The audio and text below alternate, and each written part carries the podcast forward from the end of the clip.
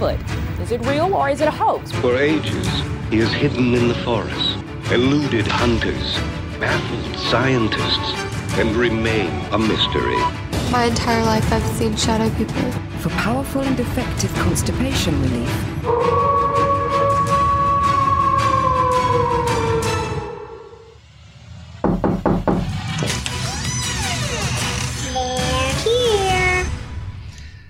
Hello, and how the devil are you all? And Merry Christmas. Well, I don't believe in Christmas, humbug. But uh, um, it is that time of year. yeah, So I wanted to say um, if you're working away, if you're in the military, armed forces, and uh, you are working away at Christmas, it's it's a bit shit in it. But um, we are very grateful for what you do. Uh, myself, I've got family members that are working away, so I know I know what that's like. So um, yep, thank you for your service. yep, thank you. and that goes for anybody that's working away as well. It's a shit time of work, year to be working away, Yeah. and especially if you've got kids and all the rest of it. So we do appreciate that, and uh, we appreciate you for listening to the podcast today. Uh, today we are going to be talking about Borley Rectory. the hauntings of Borley Rectory, Yes. and it is allegedly haunted by Well- various different critters. Uh, yeah, different kind of entities, but I think the most famous one is the monk and the nun. The nun, yeah, and um, I've actually got a, a joke about a nun. Oh, go on then. If you're going to tell it, you might as well uh, tell it now. Yeah, it's it's, it. uh, it's probably not the greatest joke, but It's not blue, is it? Well, it goes like this. It goes, the vicar, right?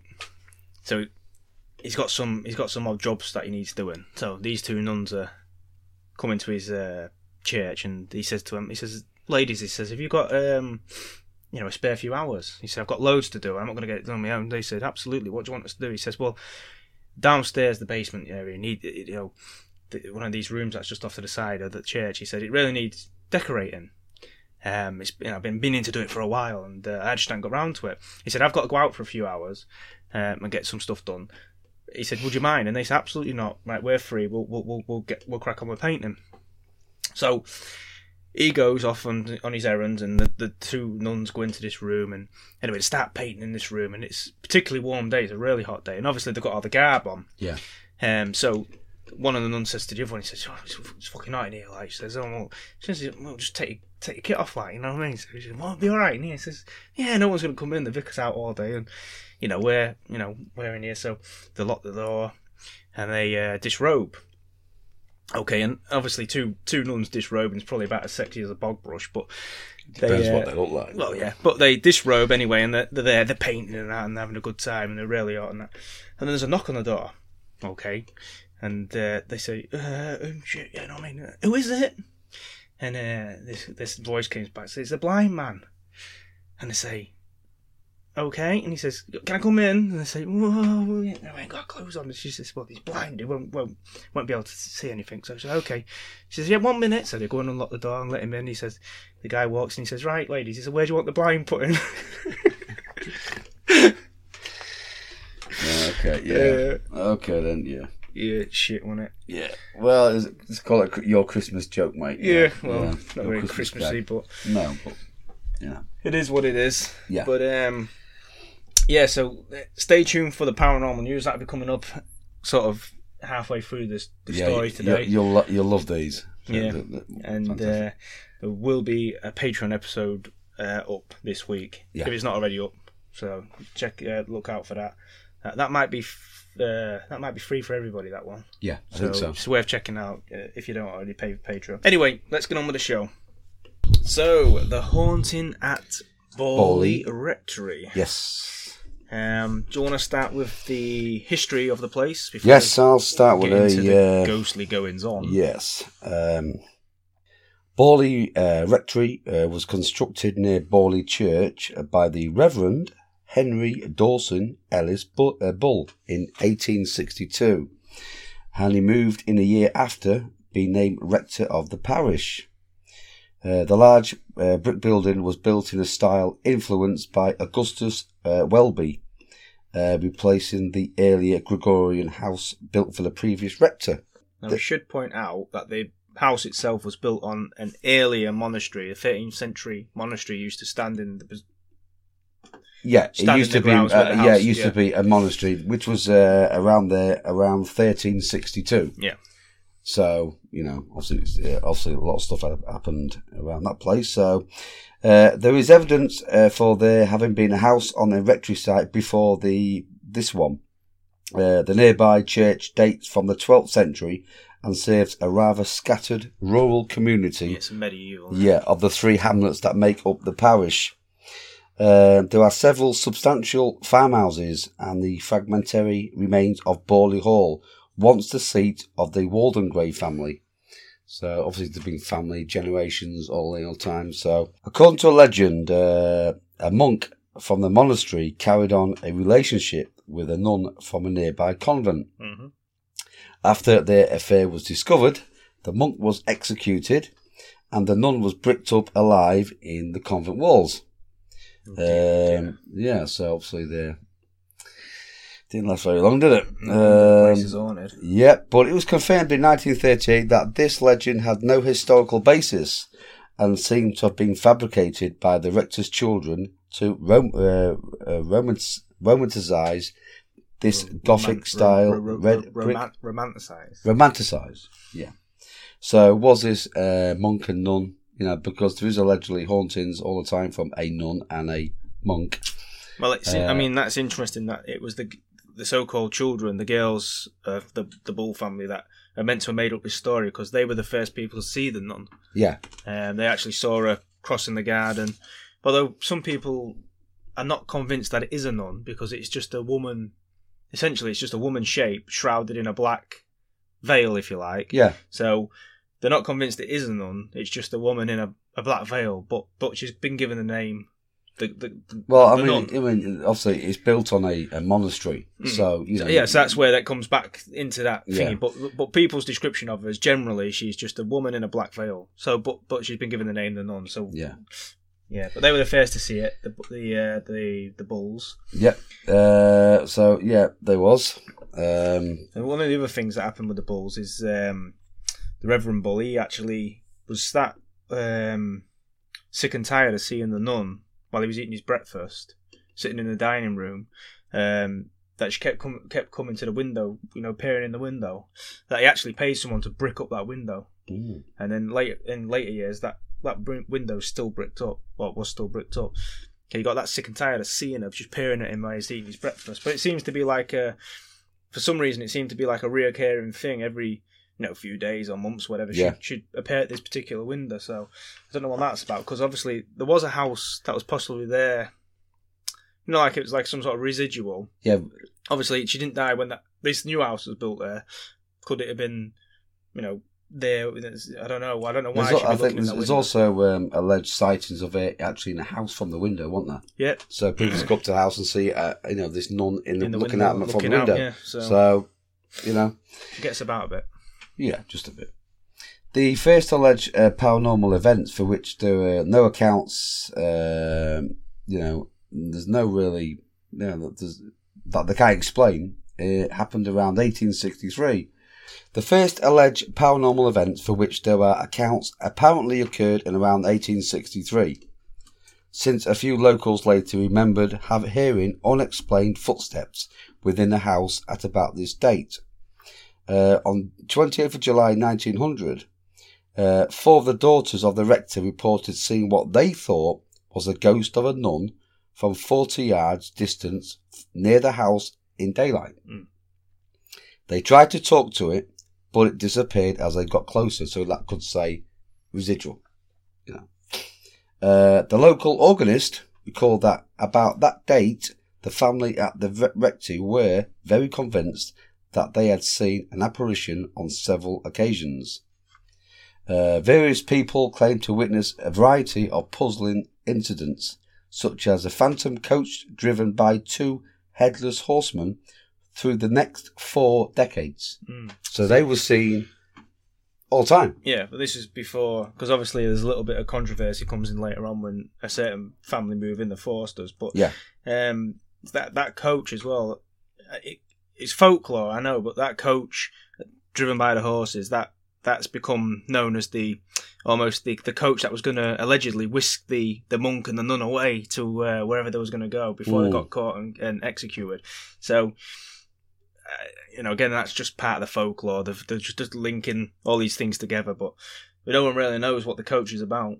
But I uh, mean, around the area, you know, uh, in Essex, I mean, it, it's it's rife with headless horsemen and Yeah. stuff. You know, so it's not maybe just that. well, some accounts give it as being headless. Some accounts just give it as being a Mm. Um, I know later on, uh, uh, uh, one of the maids sees it. Um, you know, later on as we get through the years. So yeah.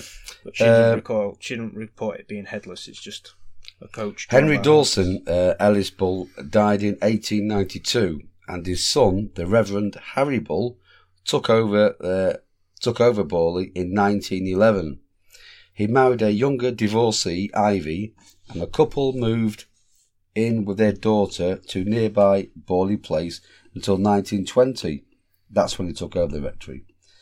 Uh, on 9th of June 1928, the, the rector, uh, Harry Bull, died and the rectory again became vac- vacant. Mhm.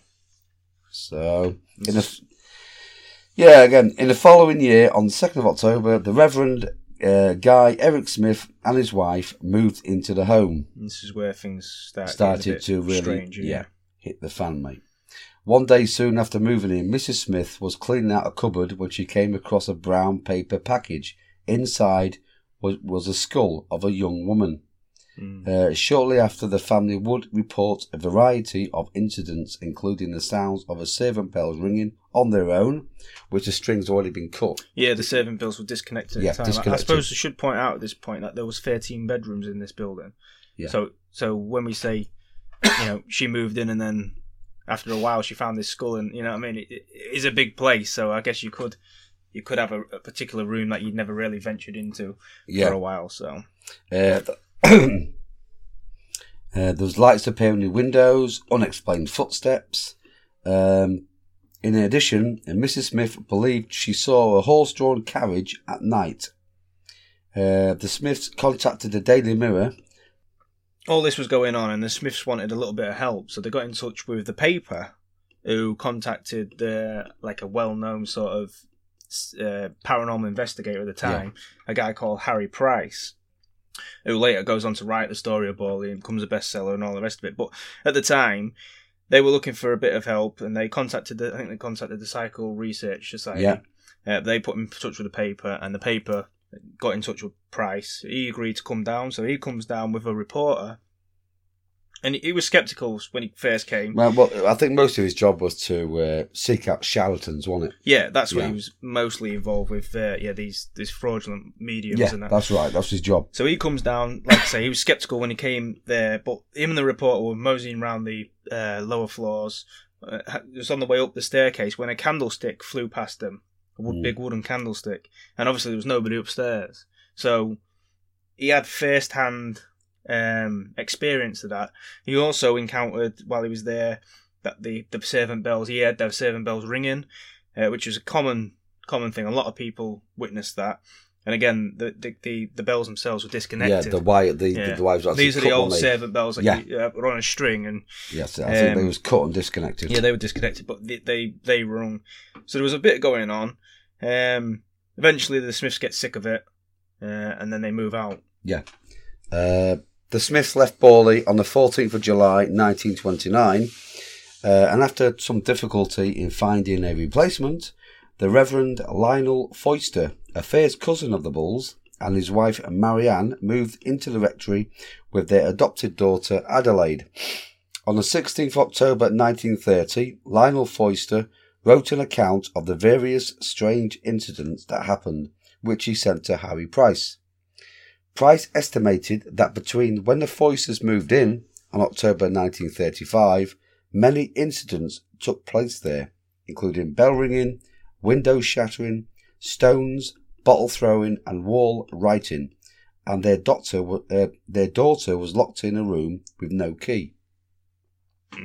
Uh, Marianne Foyster reported to her husband a whole range of poltergeist phenomena, which included hair being thrown from her bed. On one occasion, Adelaide was attacked by something horrible. Twice, Foyster tried to conduct an exorcism, but his efforts were fruitless.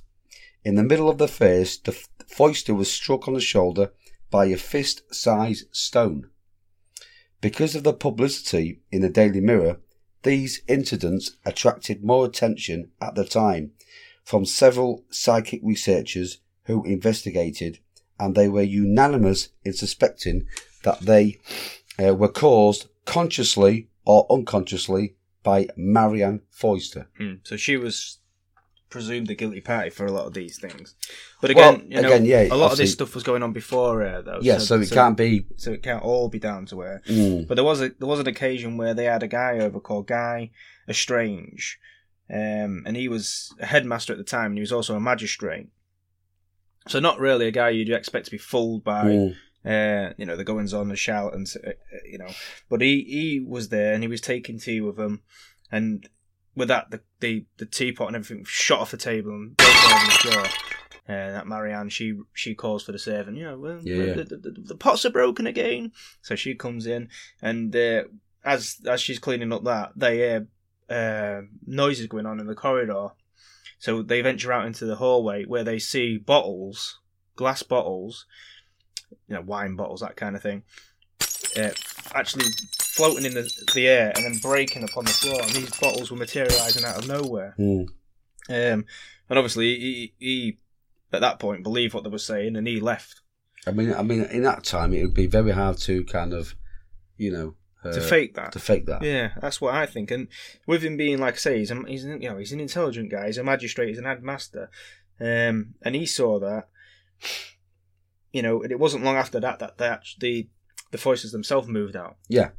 So Um, well, uh, anyway, um, Mrs. Foyster later stated that she felt some of the incidents were caused by her husband in collaboration with one of the psychic researchers, but other events appeared to be genuine paranormal phenomena. Marianne later admitted that she was having a sexual relationship with the lodger. mm. Okay. Why would you have a lodger in a, in a well, she was. Uh, I mean, her husband was about thirty years older than her, wasn't he? So Yeah, what was it? Was he a paying lodger or? well, Uh, he anyway, uh, anyway, uh, the lodger was he called. was paying Fra- in kind, wasn't he? yeah, the lodger was called Frank Peerless, and that she used paranormal explanations to cover up her liaisons. So when her husband said, "What was all that banging last night?" yeah, she it's, oh, it's- it's the ghost. It's the ghost. The bed was moving. The ghost made it move. I noticed you wasn't in bed again, and I heard you screaming. Possibly this is possible, you know, because Yeah. you know, you know, she, well, she's got away with it. So, uh, the Foysters left Borley as a result of Lionel's ill health. Uh, Borley remained vacant for some time after the Foysters' departure in May 1937, and then Price took over, uh, took out a, a, a year's long rental agreement uh, with Queen Anne's Bounty. These were the owners of the property. okay. Um, through an advert- advertisement in the Times on the 25th of May 1937, he recruited a corps of 48 official observers, mostly students, who spent periods, mainly at weekends, at the rectory with instructions to report any phenomena which occurred. So now everybody's going in now. Mm. You know, you- you're getting your psychic researchers, you're getting your mediums, and they're all doing kind of seances and I'll just give you this. Ouija boards um, and. I'll just you give you this bit. This bit. This is from uh, Harry Price's book, and it's about when he first came to the Mm. rectory. And it says, "The news editor of the national paper telephoned me saying that the Reverend G. Smith had appealed for for help." The most extraordinary things were happening in the rectory. Bells were ringing of their own volition.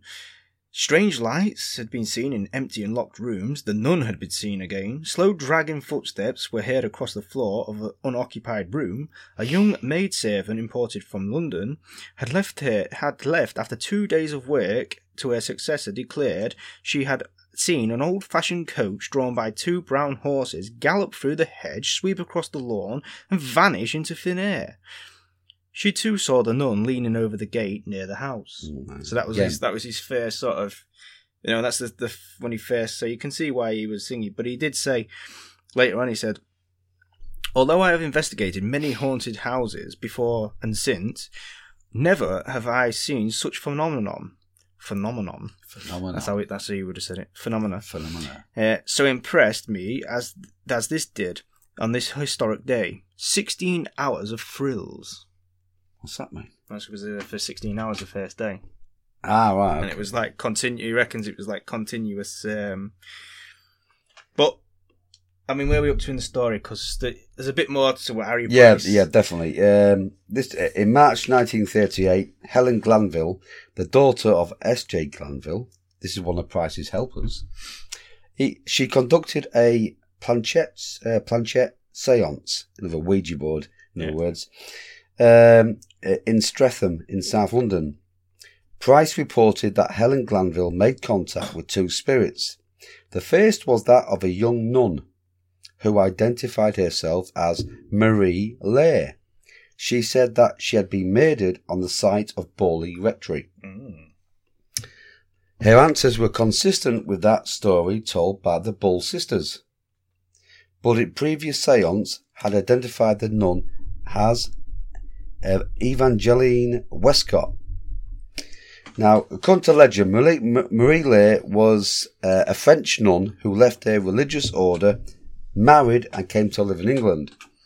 The, the groom was supposedly none other than Henry Waldegrave, which we mentioned earlier, was the owners of the site. Was a local family, yeah. Yeah. Okay. Um, she claimed to have been murdered in 1667. Price uh, exposed the theory that the ghostly nun who had been seen for generations was Marie Lairre. She was condemned to wander restlessly as her spirit searched for, for a holy burial ground. The wall writings were her pleas for help. Well, I mean, I've seen the wall writings and Yeah, they're, they're scribble. indistinguishable, basically, Yeah. at best. But Scribble. I mean, there is a wit- another witness to that. There was a guy who was local um, paper editor. Well, he went on to be Mm. the local paper editor. A guy called Charles uh, Winter, I think his name was. And he conducted a few investigations um, with Harry Price. I think Harry Price reached out to the paper, and this guy was sent along. And again, he goes in there skeptical. And on a few occasions, he actually sealed the door up with a piece of cotton. So he sellotaped a piece of cotton across the door so no one could go in there. Locked door, sealed room. And then, later on, they'd go and open the door and have a look in. Um, the seal would be unbroken. They go in and they'd actually see writing on the wall. Yeah. Um, and one time he claims that he actually saw the writing being written Yeah. on the wall Well, he, you can't really fake that. just for a brief second, and then it sort of realised, or the ghost, whatever, Yeah. realised it, he was there and then stopped writing. So, Yeah. that's another person who So we, we've got we- really man, there is there is um, some kind of uh, you know some, some stuff to this. You know, it's not all fake. It's not all to me. I think there is still a lot of hauntings. In I think to, even today there is. Still, I mean, we're, we're going on later later on to the church, Yeah. which is now kind of because the ball is gone. Well, the Price is the is the principal architect of all this, and he's he's like he writes the books and all the Mm. rest. But he gets this sort of out to the public uh, domain. But there's a lot of criticism, not least from the Psychical Research Society. They said a lot of his claims bogus. He uh, elaborate uh, exaggerated a lot of them.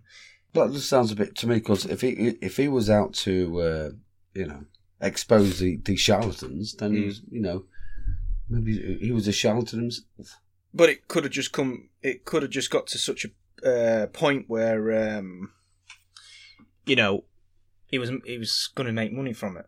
Well, you know? he, took out a year's lease of the place, so he, He, he wasn't short of change, though, was he? Really? Well, no, For his, for his wife. There was a guy called Charles Sutton, right, who was a newspaper reporter reporter at the time, and he recalls a visit to Borley and he with Price in 90, uh, July 1929. And he says this. He says, As we stood on the lawn, Harry Price explained to me that he had been standing there in the same spot with uh, Lord Charles Hope a week previous when a window had broken and the glass had cascaded to the ground. Within two or three seconds of Price pointing out to me the glass- the glasses frame of the window, his the neighbour suddenly smashed another cascade of glass tumbled down. Mm. So he's saying, you know, we stood in the we stood in the thing. He says, "Oh, you see that window up there? It broke last week when I was studying with it." And then Bang. next day, and it, so it's a bit coincidental Yeah. to say Well, the least. is, it's, it's also So alleged that Marianne, when the Foysters left, most of the activity stopped. Mm. So when when Price uh, stepped in, Picked took up a again, lease, yeah. because it Well- stopped, because the activity had stopped, and maybe thought, oh, sh- yeah, I'm gonna have to bump it up here. yeah, Do you know what I mean? Start exaggerating it, and Yeah, and that woman, that woman that was following his secretary, she later became, but she she uh, was obviously part.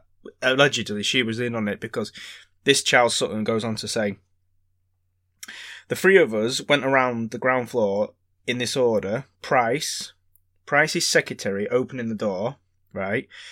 She, uh, I examined each empty room carefully in the light of my uh, of my hurricane lamp, and Harry Price following. So the the order was always the secretary first, then Charles, Yep. and, And uh, Price. Price. behind. yeah, And this hurricane lamp is just uh, is uh, basically a glass lamp where you put a candle in and it That's stop, it, yeah. stop the candle blowing out. that's right. Just in case you want to know. So he says.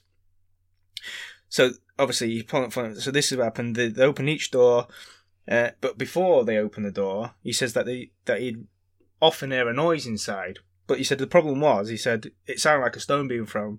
But he said on on, on a, uh, opening the door, he said he couldn't tell whether there's he just heard that stone move because Mm. there was the, the, the, the floor was littered with stones, pebbles. So which is unusual, isn't it? Yeah, He later goes on to say, As I had been concerned about the crashes in the rooms downstairs, Harry Price was about to lock them.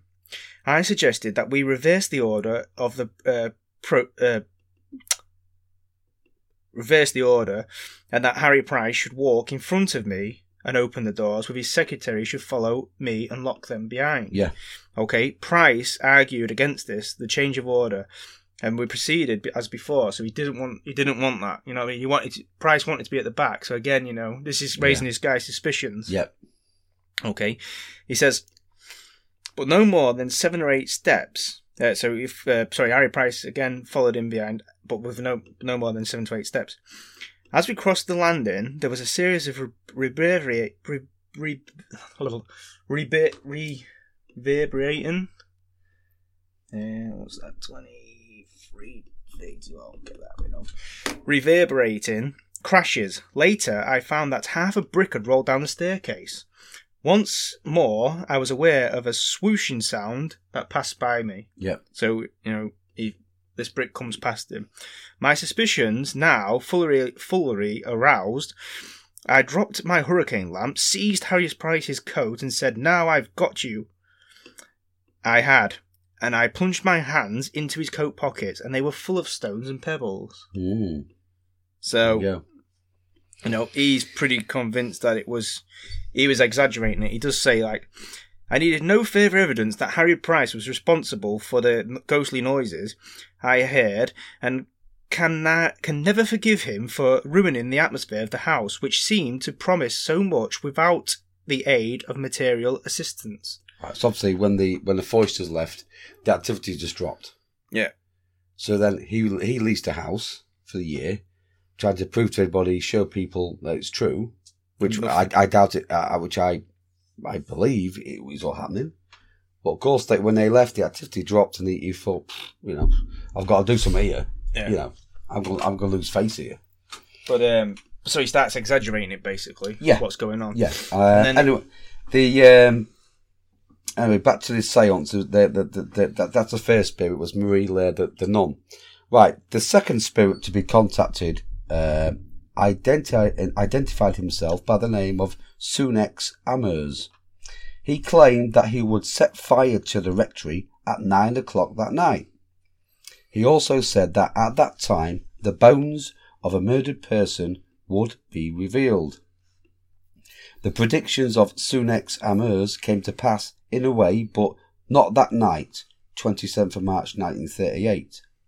On the 27th of March 1939, the new owner of the rectory, Captain W. H. Gregson, reported that he was unpacking boxes when an oil lamp in the hallway overturned.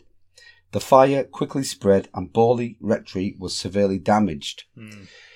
Um, an onlooker said uh, she saw the figure of the ghostly nun in the upstairs window, and according to Harry Price, demanded a fee for her story. All right. Again, you see, you know, money, money, whatever. Uh, the burning of the rectory was investigated by the insurance company and determined to be fraudulent. Hmm. They've suspected arson, although it could Yeah. never be proved. Well, no. Hey, hey, Harry Price conducted a brief dig in the cellars of the ruined house, and almost immediately, two bones of a young woman were discovered, along with the medal of a Saint Ignatius. A subsequent meti- meticulous excavation of the cellars over three years revealed nothing further. Mm. The bones were given uh, a Christian burial, um, and the re- yeah, again, the, the yeah the new vicar.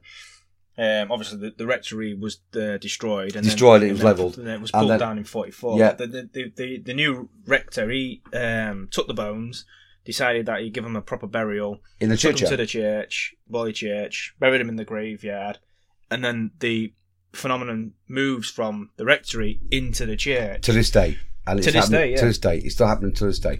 and you've got a situation where you've got um, a few um, or a couple of el- elderly ladies. They were going to do organ practice at the Mm. church, and on approaching the church, this is shortly after the bones had been buried and all that. They, uh, approaching the church, they hear the organ playing on its own.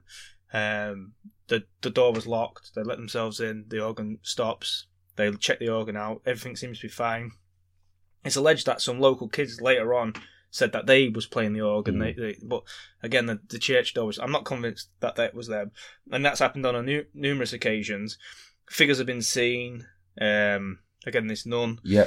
and then there was a guy called uh, Peter Underwood, who later wrote books about uh, The church. the, church itself, Yeah. and you know, and the, and the history of Borley. And he, he gathered quite a few witness uh, testaments, you know, who had seen things. And for example, early in August 1949, a Lanc- Lancashire rector, previously uh, sceptical of the hauntings, saw a figure of a veiled girl in Borley churchyard. Churchyard. Ch- churchyard. What's Yeah. that? Was, um, he told me that he was in the church porch at the time. She passed from behind one shrub to another, close by, and then vanished. The rector immediately went to the spot but could find no explanation as to the appearance or disappearance of the figure. In the answer to my question, he added, She appeared to be a frail girl, I should say between 18 and 23. It's a weird number, but hey. Yeah, yeah. Well, Uh, young she, girl. Yeah, she had a shape of a nun's hood over her head. I couldn't see her features. Again, this is- this this this black veil again. You know, it's not necessarily a nun, but it is it's some sort of black veil. Um, you know, which would people would Mm. wear for mourning, wouldn't they? So uh, Yeah. in a churchyard, it could yeah, be again, it could be. Uh, could be well yeah. expected. Um, this is also um, a figure of black. A figure in black was reported to have been seen in the churchyard October 1949 as it walked quickly and silently towards the little priest's door and vanished. This report is signed by two witnesses, so two people saw that one. Then we get a local doctor saw a stooping, nun like figure on the roadway between the rectory site and the church in 1949. Uh, one of the present occupiers of the cottage, a boy of 14, claims that he had seen the ghost nun on three occasions, while his uncle had, has reported seeing the same figure on uh, the famous of the famous nun on the, the nun's walk one day in August 1953. And the the part of the nun's walk is part of the the, the great uh, the yard there Yeah. the, the, the garden had like these shrubs down the side, and it was like a, just a path backwards and forth, and it was called the Nun's Walk because she was frequently seen there.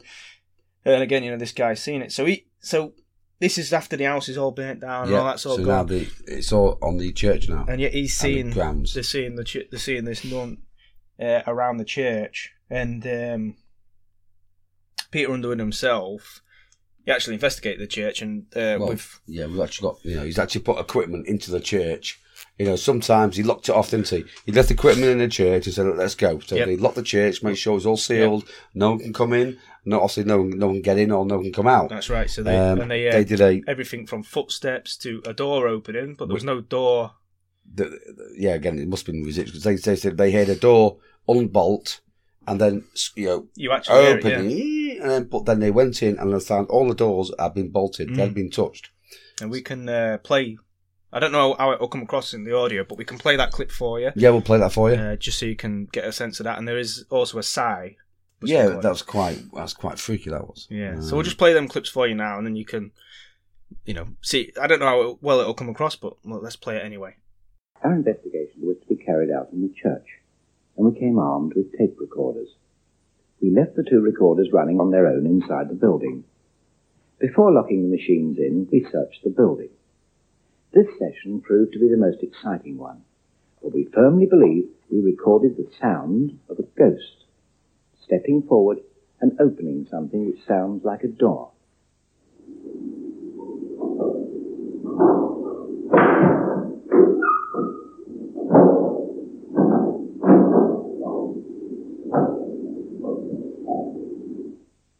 At first, we thought we'd recorded the sound of the chancel door being opened, so we investigated this possibility.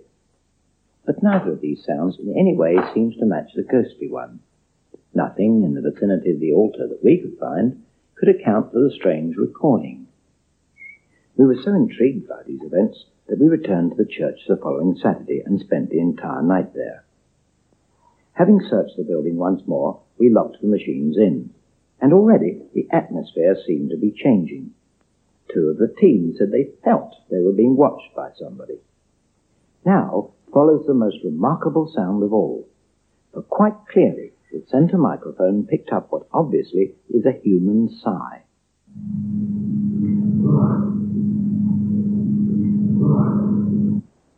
After this, we decided to break the sequence of visits and to try again during summer conditions. We started recording about 1 a.m., and the first tapes revealed the natural ambience of the building and nothing else. But as we entered the church at about a quarter to two, we all felt a change in atmosphere. I had a definite tingle pulsing through my body, and a feeling as though a presence were pressing against my back. And yet there was nothing horrific about it. We felt certain, however, that this run would produce results, and we were right. It's the most surprising sound we've heard to date, and we were able to locate it as originating just in front of the altar rail.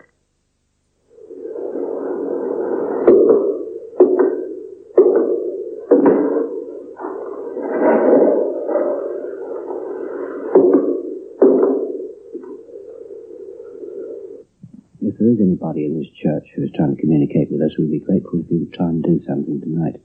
Perhaps you could give us some indication of how we can help you. At about twenty past three in the morning, we picked up the sound of faint rapping.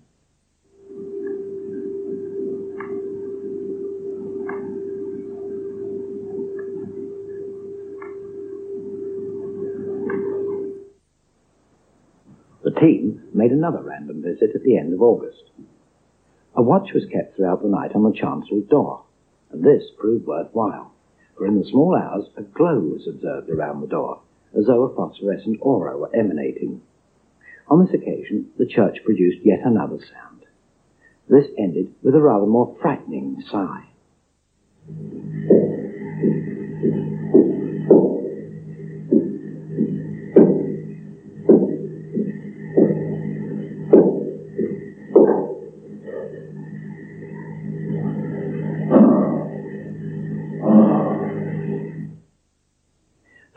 Visit, it was decided to keep the church manned with observers throughout the entire night. On previous occasions, we'd obtained the best results by leaving the equipment locked inside on its own, and we wondered whether the human presence might have some adverse effect on conditions.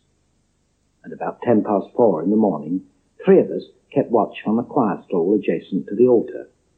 This was to be a memorable and frightening occasion. For most of the period, there were odd clicks and taps generated in the area of the font. But as it was extremely dark, we could see nothing. Then we began to see tiny points of light hovering on the curtain behind the font and on one of the pews about a quarter of the way down the church. At first, we thought we couldn't believe our own eyes, and each one of us thought we were suffering from fatigue, until we broke the silence to speak about it. I think I must be getting tired and I keep seeing things. And Jerry, are you watching Peter with the curtain of.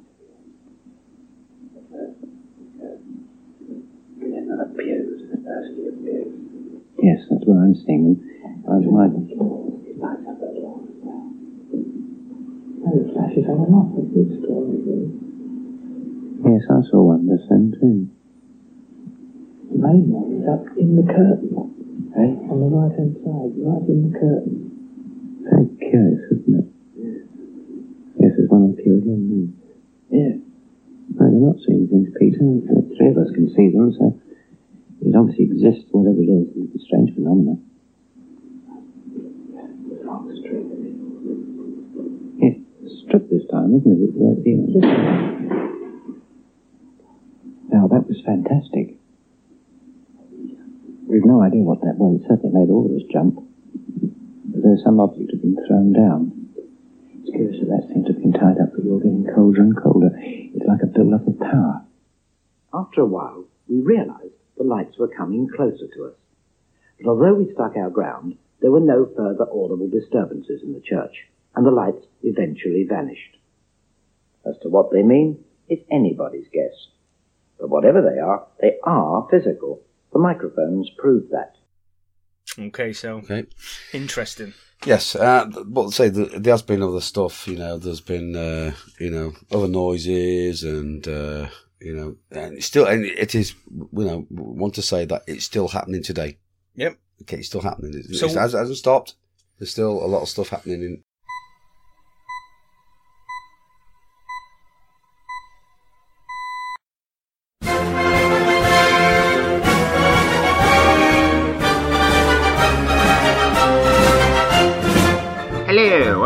Welcome to another installment of the Paranormal News, broadcasting to you from places unknown, bringing you the top three paranormal headlines of the week.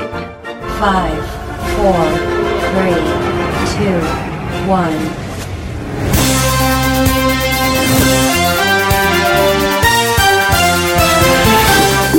Three. Right, this is from The Sun. Hoodwinked. Mum catches moment hooded skeleton. Monk stalked her family on a country walk. Colleen McCullum was with her daughter, Pippa, 22, in Glen Affric, is it, in Scotland, Highlands, when the eerie apparition appeared. The 55 year old had been taking pictures of the stunning surroundings, but was horrified when she came across the creepy snap showing the shape of a man lurking in the woods with a skeletal face. And for those who haven't seen this picture yet, it does look a bit like Skeletor from He-Man. Yeah, right. Okay. Uh, okay. Colleen is hoping the spooky figure was just a trick of light, but paranormal experts say otherwise. Now, I don't know why, but anyway, we'll get into that. The mum from Aberdeen says, I was quite amazed when I saw the reaction from people who stared at the picture. People have been uh, saying lots of things about the photo. this is exactly how people from Aberdeen sound. Did I know? Right. I've never been to Aberdeen. I've been to Glasgow, but Oh, okay. never again. Yeah. The place is a nice nature reserve. Oh no, no, this is the quote still. The place is a neat, is a nice nature reserve where you can walk around, and there's a private estate well frequently frequented by a lot of celebrities such as Pippa Middleton and David Beckham. Who? Yeah. As we walked along, I noticed that the light from the ferns, which was made a nice scene, so I took a photo on my phone. We do have phones in that in Scotland. We do have mobile phones. It was only when I got home that I looked at the picture I'd taken and noticed the figure. I looked back at the image and jumped it, jumped out at me. It gave me quite a fright. Yeah, right. Yeah. Straight away, I thought, what on earth is that? Logic says it's a trick of light. No, we'll leave that to the, the picture and the half. If you've seen it a while, you would run a mile. Pippa thought it was really creepy at the same time, but it was strange. Colleen, who is a believer in the paranormal, I mean that doesn't really matter, does it? No, it doesn't matter, but, she is. Uh, posted the spooky snap online and has been un- inundated with responses from people convinced the figure is real. But Mum is still skeptical and believes maybe the photo was just perfect timing and lighting. One user commented, I have to agree, it looks like a skeleton monk. Another said, Me too, it looks like a skeleton monk. One wrote, But it's a trick of light. It looks very real to me. Glen Arif is where Pippa Middleton round. I don't give a fuck about that. I'm not interested in Pippa Middleton. But anyway, the picture itself is it is a picture of ferns and obviously when you zoom in it does It just looks like a tree Yeah. um, you know, like these these blob squatch things. But actually, the the picture itself from zoomed out is pretty creepy, and I will put it on the Hang out. the Don't Break the Paranormal Hangout on Facebook. Please join us there. Say hello, Yes. and uh, we will uh, endeavour to respond to you. We respond to everybody. Of course. If you've got a story for us, please send it. You can send it on there, or you can send it by email, uh, and it, that is in the show notes. Dbtlpodcast at gmail.com. But um, yeah, I'll still put that picture on there, and you can look at it. It's uh, interesting story, but probably just a trick of light. Possibly. Definitely. I've got a better one than that. Go on then. Much better one than that. two, Things that go bonk in the night. Oh, aye. Right. Woman's who claims she had sex with a ghost says it was the best she's ever had. And wh- I remember when you first told me about this, I said this is probably the only sex she's ever had. Yeah. Well, you know, well. but it turns out she did come out of a long-term relationship, so I'll let her off. Was she was she uh, imagining this or was Well- she you know? Anyway, Cian Jameson, 26, from Shropshire, told how she recognised Robert, who lived over 100 years ago, from a painting in the house she was staying in. When suddenly he appeared next to her in her bed, and she sobbed when he left. As she she says, I'd fallen in love with him. Uh, Sam Jameson, uh, she's a writer from Shropshire, told how she recognised Robert when he floated into her bed from a painting in the house she was staying in. She moved into the rented property in Aberystwyth, Wales, from North London, and had noticed his handsome portrait, dated 1820, hanging above the mantelpiece. Uh, after their saucy spiritual encounter, Cian said she sobbed when he left as she'd fallen in love. It's Cyan. Saya, okay. She explained how she moved uh, to the area after splitting up from a long term boyfriend. Yeah, I see. Yep. It was having sex Everywhere, with an yeah. actual person. Yeah. Everywhere I went reminded me of my ex, she said. I needed a fresh start. This remote cottage was built in the 16th century and was let fully furnished, complete with books and paintings. That's lucky. Yep. Yeah. Which way wouldn't know who he was, would she? No. Uh, she recalled, it was great. No distractions, just me, the trees and the sky, and the birds are singing, whatever, yeah. Welsh country. Uh, I was paying my rent by doing bits of copywriting, and because I didn't want uh, much uh, in the countryside, I managed okay. I enjoyed the peace, and after a long relationship, being on my own was quite exhilarating. I started to wonder whether I'd ever want a man in my life again. Cyan told her she, she was shocked when she started having sexy dreams. But put it down to her, her libido, expressing herself while she was sleeping. Um, I'd wake. Yeah, because she was in the middle of nowhere on her own, so. Yeah, well, yeah. It stands to reason. Um, yeah, uh, she, she said I'd wake up thinking I was still in a relationship and was quite relieved to find myself alone. She said, but one night Cyan experienced something quite different. A few uh, a few months after I moved in, I woke early one morning to find a dark-haired, very good-looking young man lying next to me. She recalled.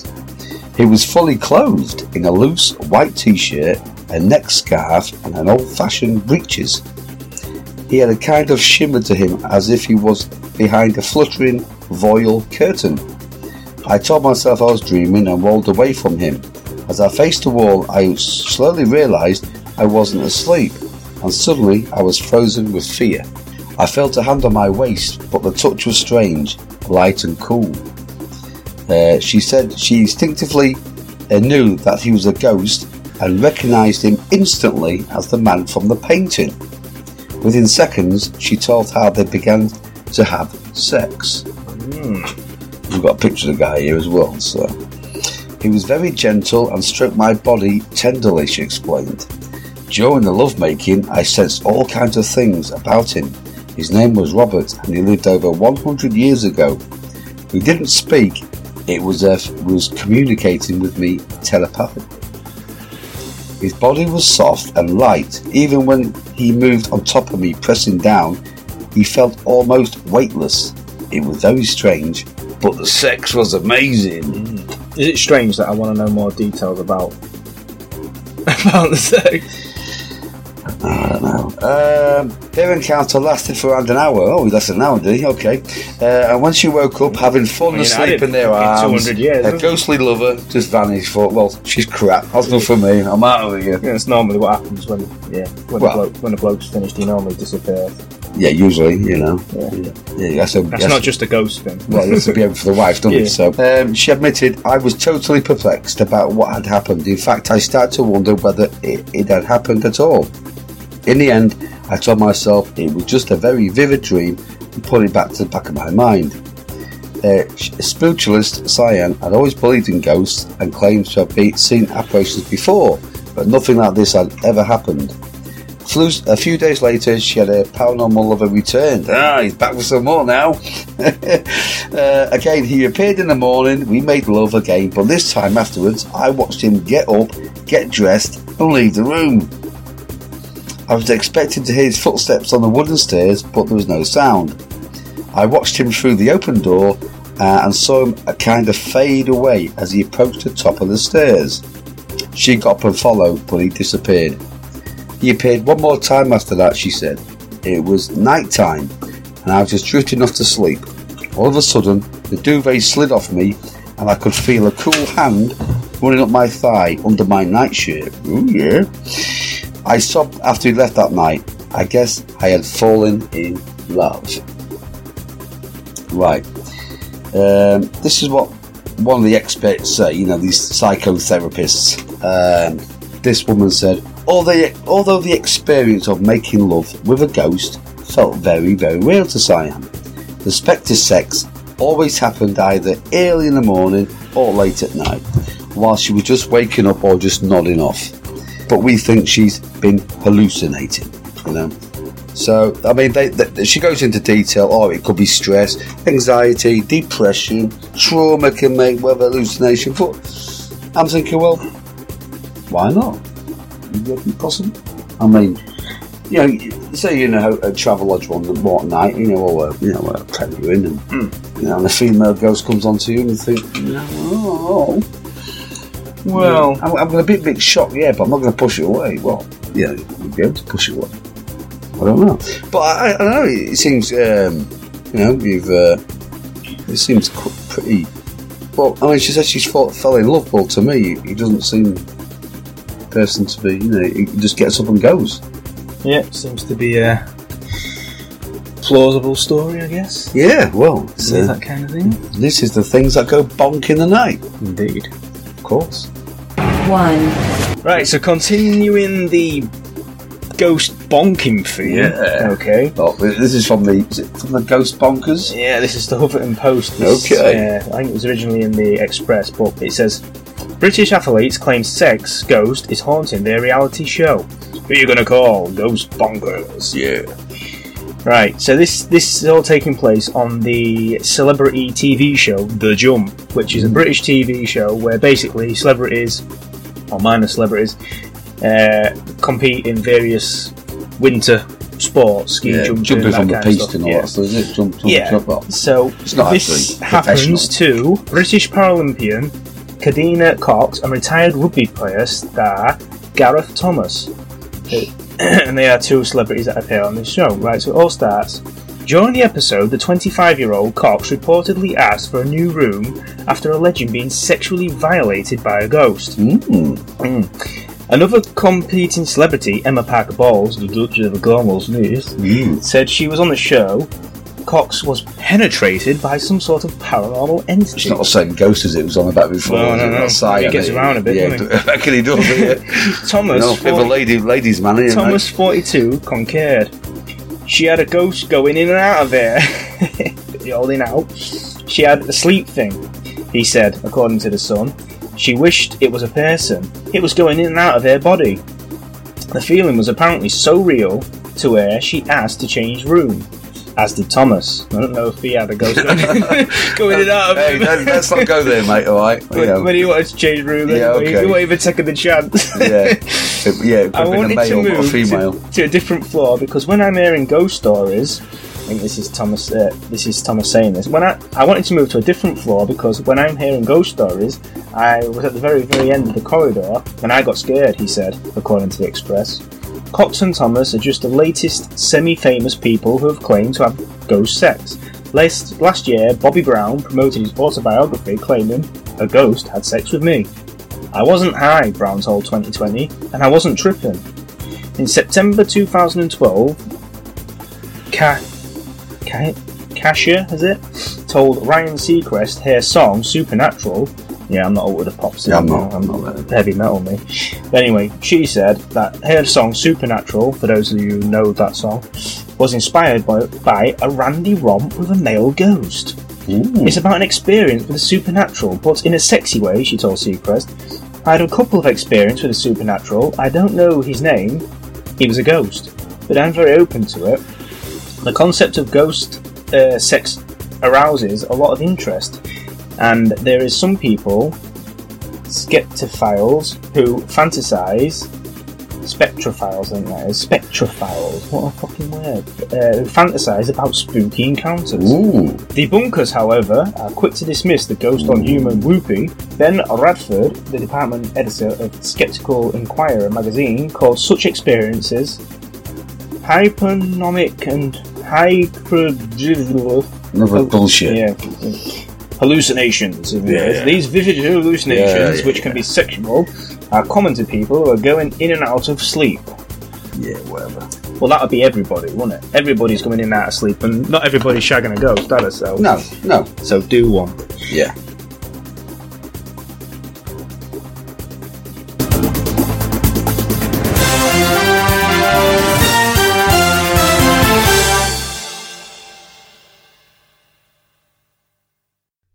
You know, on closing, then where do we, where do, um, where do you stand on all this? Because to me, I know um, the Foysters get a bad rap, and Air Confessions didn't help. You know, made, Well, no, no, of no. Um, but the, problem- the the issue for me is that um, a lot of this stuff happened before they was there, and Yeah. again, it's still happening after. I mean, a lot of them are dead now, and it's still happening. So uh, there's an element of truth to this. I think a lot of it is exaggerated. Yeah. Um, I think the witness testimony of the you know the nun or this non particular nun and the, and the coach. I think that's probably true. Yeah, Um, I, I think is that I think is it quite true. I think Harry Price was a again. I, you know, I think he, I think he went into the place to fa- to call more charlatans because that's what his job is to expose them. You know, say, oh, you, you you're Yeah. charlatan. You know, you, you're fake. And I think he went to Borley and found that shit. This is true. But when the So then he obviously, I think when the forces moved out, it stopped. So when he rented it out, he's gonna. Oh, what am I gonna do? Yeah, I'm gonna, the- I, I am gonna have to. Yeah, he needed, he needed to write Yeah. a book on it. And once the papers got involved, I think it was just a catalyst, and he he started exaggerating claims. I'm not saying that he didn't see anything because I think he did, uh, but um, yeah, I think he I think he made a lot of it. I I think mostly because it's been built on a, a monastery. Uh, it was built on in 1362. Around that time, uh, and up, and then up to today, I think most of the uh, alleged sightings, the alleged noises, I think are residual. Hmm. I don't think the real ghost coming Well- back because the you know the, the the the restless spirits. I don't believe that. These, I think um, uh, it's just residual uh, actions and noises that's happened well, in these the past. uh, yeah, apart from looking in the window, that's that that sort of uh, and the, and the bottle breaking. I'm not quite sure, but the um, the monastery thing. I mean, the Willers and all that. You know, was said to be built in this monastery and, and Yeah. that is you know. I mean, there, there was a count in the seventies and the eighties about the lorry drivers. You know, on the road there, on the bypass there. I mean, there's many counts of lorry drivers going to the in- go, going into the cafes and, and they're shaking like mad and going, "What's up? What's going on?" And I said, "Well, we, we was going on, and we saw these two nuns. Uh, sorry, these two monks. Uh, you know, we and uh, and they said that what round here? no in Borley, All right. mm. in on, in Borley Rectory." Uh, on the grounds, you know, this is a, there's a road, big road up that down there the Bible. Uh, they said that they they they, they This is near Essex in- yeah yeah yeah, yeah, near in London, Essex yeah. Uh, and they, they they saw there's many lorry drivers um, and drivers soon have seen these monks, you know, walking towards them, you know, from from the, the site itself. Yeah. And some have said they they felt that these were not monks. They felt there was evil there. You know, they just felt this. They've got to get out. Mm. You know, whatever. I mean, if you see something strange like that, I think you, you know, not gonna, it's going to be filled with happiness, I guess. But Well, no, I mean, obviously, Yeah, you know, yeah. you, you know, it's uh, again, you know, it's. I mean, this is still happening today, so it's not. Uh, it's not like you know the odd, the odd rapping or you know the odd sight. It's it's, it's sometimes they can f- see its full apparition. Mm. Well, that's Borley Rectory. Hopefully, you enjoyed. Yes, Borley Rectory. Interesting story. Yes. Uh, and then obviously you've probably got your own opinions. If you want to let us know, you know where to find us. You can either direct, you know, direct messages on I'm, Facebook. I'm hopefully uh, next year if, if we if we can get some free time, buddy, uh, we can maybe maybe pop to Borley Mm, and have a look around there. Interesting. Yeah. But, you know, or email us at dbtopodcast Yep. at gmail.com. Visit the website, don't break the oath podcast, uh, dot com. And if you've got a story, uh, an interesting paranormal story or a funny story, or even a joke that Yeah. you want us to tell on the show, or a shout out even, uh, you know, just email us or, you know, direct message on Facebook and we will Yeah. Endeavour to put that on the next show. Absolutely. So, um, well, Merry Christmas, Yeah. Merry Christmas and we will see you in the new year. hopefully uh, next week. But we'll we'll see how the shows you Yeah. know figures things figure out. But uh, yep, thank you for joining us today. Thank you very and, much. uh, we Thank will you. see you again. Bye now. Well, they've gone. No, just for now. It wasn't the right time for us to meet. But there'll be other nights, other stars for us to watch. They'll be back.